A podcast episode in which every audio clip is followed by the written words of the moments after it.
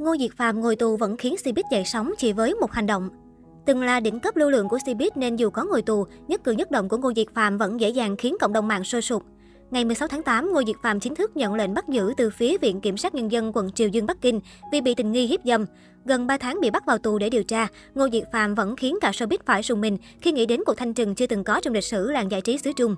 Cách đây không lâu là sinh nhật tuổi 31 của Ngô Diệt Phàm, chẳng ai có thể ngờ được rằng chỉ một năm trước thôi, cựu thành viên nhóm EXO còn là ngôi sao hạng A của Cbiz đón nhận hàng triệu lời chúc mừng từ phía người hâm mộ. Vậy mà giờ đây, khi bê bối tình dục chấn động bị khui ra, Mỹ Nam họ Ngô đang phải đón sinh nhật tuổi mới trong nhà tù, chịu vô vàng chỉ trích từ phía công chúng. Trong ngày sinh nhật của Mỹ Nam họ Phạm, Đô Mỹ Trúc, cô bạn gái hot girl khiến Ngô Diệt Phàm thân bại danh liệt, cũng có động thái gây chú ý. Cụ thể vào đúng 0 giờ 0 phút ngày 6 tháng 11, Đô Mỹ Trúc bất ngờ chia sẻ tấm hình chụp bản thân kèm dòng nhắn. Khi nào sẽ có tuyết rơi nhỉ?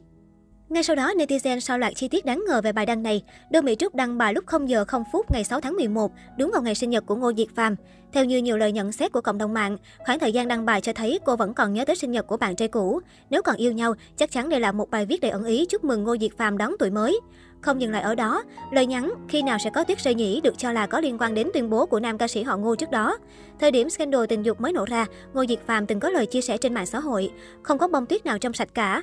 Có bình luận cho rằng đây chính là lời mỉa mai của Đô Mỹ Trúc dành cho bạn trai cũ. Hiện tại, mọi thông tin liên quan đến nam diễn viên đều được truyền thông và blogger cập nhật từng giây từng phút.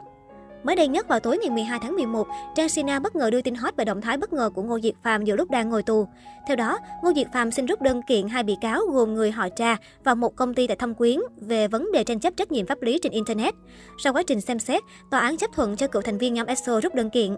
Không biết vì lý do gì mà nam ca sĩ có quyết định như vậy trong khoảng thời gian ngồi tù. Tuy nhiên, đây trở thành chủ đề nóng hổi trên mạng xã hội Weibo. Từ khóa Ngô Diệt Phàm rút đơn kiện chễm chệ đứng ở vị trí thứ nhất top tìm kiếm Weibo suốt từ tối ngày hôm qua cho tới nay. Trong khi đó, netizen bàn tán xôn xao, cậu này vẫn theo đuổi pháp lý các vụ việc khác hay sao? Lo cho các bản án của cậu đi. Tôi vẫn đang chờ quyết định của cơ quan chức năng về bê bối của Ngô Diệt Phàm. Trước đó vào ngày 1 tháng 11, cái tên Ngô Diệt Phàm cũng gây náo loạn Weibo khi lọt top đầu tìm kiếm. Theo đó, Trang Sohu cho biết dù rằng đang trong tù nhưng những bê bối của Ngô Diệt Phàm vẫn còn nhiều vấn đề cần giải quyết. Theo thông tin, công ty quản lý của nam ca sĩ là truyền thông Phạm Thế bị thương hiệu mang tên Vati đâm đơn kiện vì tranh chấp hợp đồng. Được biết, Ngô Diệt Phàm trước đây là đại diện của thương hiệu Vati, tuy nhiên cả hai đã chấm dứt hợp tác từ tháng 7 năm 2021. Công ty Phạm Thế có cổ đông lớn nhất là Ngô Lâm, anh họ nam ca sĩ. Tuy nhiên giờ đây không ai có thể biết tung tích của Ngô Lâm hiện đang ở đâu. Ở thời điểm hiện tại, phía cơ quan chức năng vẫn chưa đưa ra bất cứ tuyên bố nào về tội trạng của Ngô Diệt Phàm.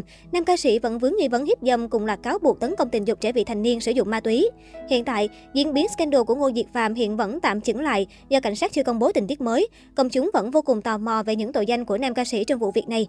Tuy nhiên có thể nói, sự nghiệp và hình ảnh của Ngô Diệt Phàm chính thức chấm dứt. Cựu thành viên EXO chắc chắn sẽ không còn đường trở lại showbiz, đồng thời đối mặt với án tù và trả giá vì những tội ác mình đã gây ra.